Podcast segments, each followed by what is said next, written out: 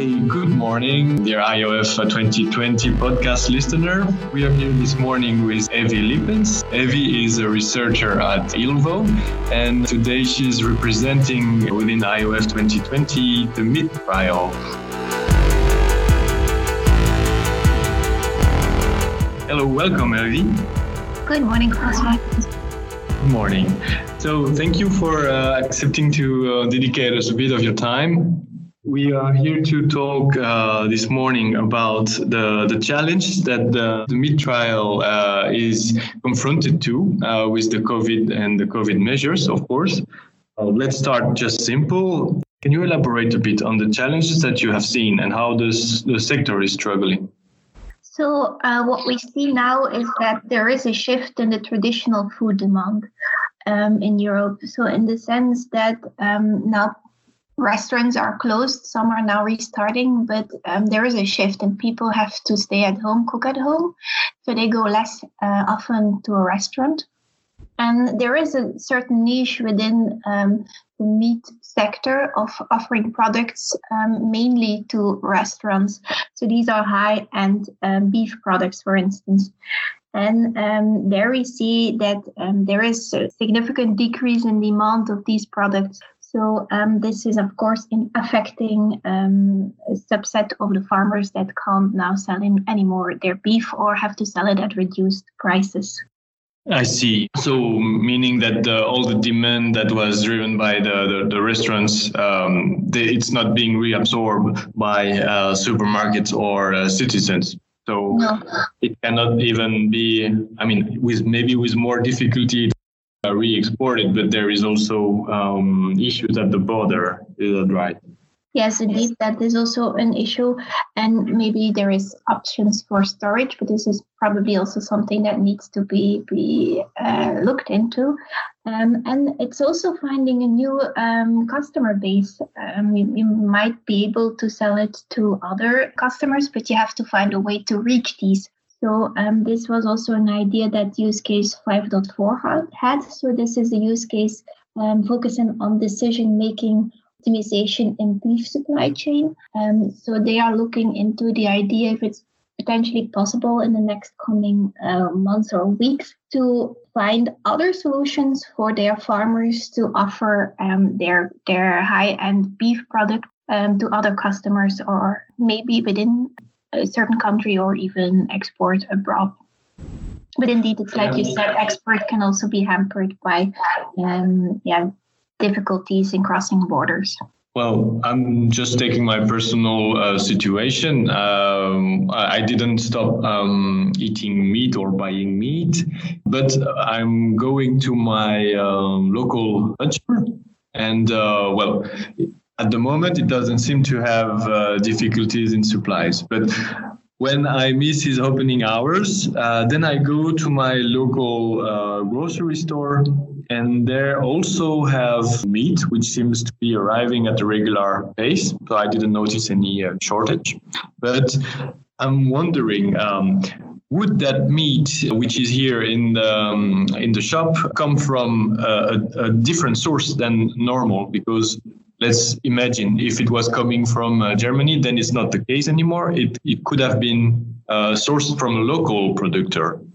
I'm not sure if it's, it's such an international issue. I think it is more that as a beef farmer, you have your supply chain, and this can be that you normally supply um, big retail partners or local butchers, and I think in that sense there is no problem. But if you're specifically targeting the high end meat market and mainly are delivering to restaurants, then I think at this point you do have a problem at the moment, and it's especially for these farmers that a solution should be found, in that they also can either um, find also a market in, in, in local butchers or, or or in the retail partners or find other customers directly um, to sell their products. So I think it's just a certain niche within um, the meat sector that might have some problems at the moment because indeed there is no um, sort shortage of uh, meat products in your local supermarket or at your butcher.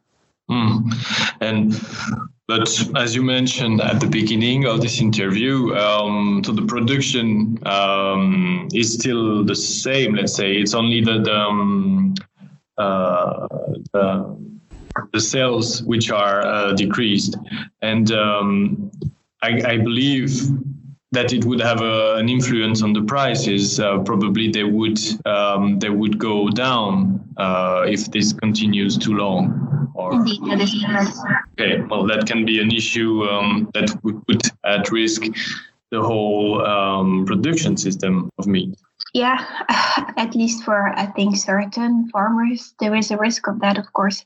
So it's also um, they are now faced with more complex issues of, of management of their management of their stock and the logistics on how to um, find new ways of, of, finding customers and points of sales um, and at the same time guaranteeing that there is no increased food waste and that um, yeah the animals have um, sufficient welfare at the farm and can stay there under the best conditions possible and yeah, the best condition possible. Uh, well, it's, it's good that you, you bring that up. Um, in IOF, we also consider uh, the, the feed supply, uh, but also the, the, the remote health monitoring of animals.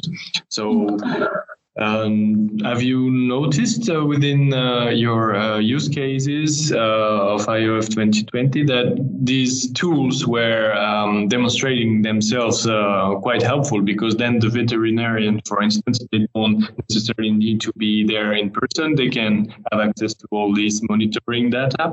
Or is that uh, something that you observed? So yes, indeed, within the meat trial, um, there are a lot of use cases who work on um, IoT solutions that monitor the health of animals. That can be of beef cattle, but that can also be of um, pigs and of poultry. And um, indeed, that is in a good way of monitoring your health, um, staying on top of your management of your animals and doing this in a very efficient way. So um, you don't necessarily always need direct contact with um, local veterinarians or advisors because you can share data that comes, that comes from sensors within your stables. Um, you can share that data with um, external um, caretakers or, or stakeholders. Um, so this helps indeed to um, guarantee social distancing and at the same time guarantee the best management over um, your livestock. Well, that's also valid for the um, for the feed supplies, am I right? Because then you can also um, make sure that uh, you order uh, in the right time and you don't have a shortage and it's also exactly the right kind of feed that you that you that you need uh, which is delivered. There is also a use case working on um, feed supply chain management. That is use case 5.5 um, and um, they are measuring how much feed um, stock is still left in your silos with using a 3D camera system. So that way they can predict uh, how much feed is still in your silos and when um, your feed supplier has to pass around you, um, come by you to uh, fill up your silos again so that you have sufficient feedstock um, for all your animals um, at the at your farm. So um, also another way of not needing to go and check, but it's something that can happen um, automatically, um, and in that way also reduces your interaction with other people that have to come to the farm. So you don't have unnecessary deliveries of uh, of feed supply. Um, so the feed can come whenever it is needed, and it can come uh, at the optimal time both for the farmer as for the uh, feed supplier. Yeah, exactly. That's exactly what I had in mind. Um, so we already sort of talking about the solutions that um, IOF 2020 use cases have um, to offer.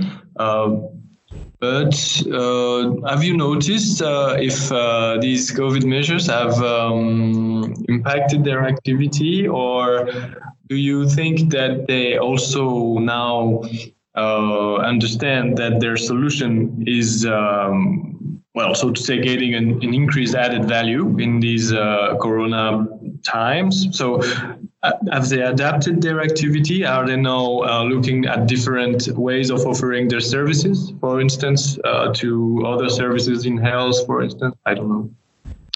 So indeed, I think um, our use cases were already convinced of the added value of their developed solutions for the farmers and for the agri-food sector. And I think this COVID crisis has highlighted some other as some more aspects of that. So indeed, um, increasing your management by using IoT solutions can help you in making better uh, management um, decisions, which and that's management can be rather complex these days with um, changes in in food supply demand. So this is an extra help that can um, lighten the stress and the burden on the farmers. On the other hand, what we also see is that our use cases are very inventive and a way that they want to also make their solutions available for a broader community, so not only for the agri-food sector. And one example for that is from use case 5.5, feed supply chain management, so um, they have offered their um, logistics tools that is an um, route planner that helps to find the optimal way to do pickup and delivery of um, goods. They use it for the feed supply in silos. Now they made that um, feature uh, available to local hospitals and care centers in the Barcelona area so that they can use the tool for the optimal pickup of uh, necessary um, protective clothing for um, the people working in the hospitals. So we think about um, aprons and uh, masks, facial masks. So they uh, made that tool available, and also hospitals are using it. So it's just a way that what they developed within um, the IOF project for their use case is now um, slightly changed and made available for free um, to also help these challenges that are now coming from this COVID crisis. And I think this is a very um, wonderful initiative that um, really shows that the community community is coming together um, and that where we can help, that also um, use cases are willing to help and do their best um, to open up their technology. Yeah, that's a very nice example, and it's also very unexpected that you wouldn't imagine this connection between um, uh, a research project such as IOF um, developing remote tools for uh, animal care, uh, which is also now 100% applied to a human healthcare system.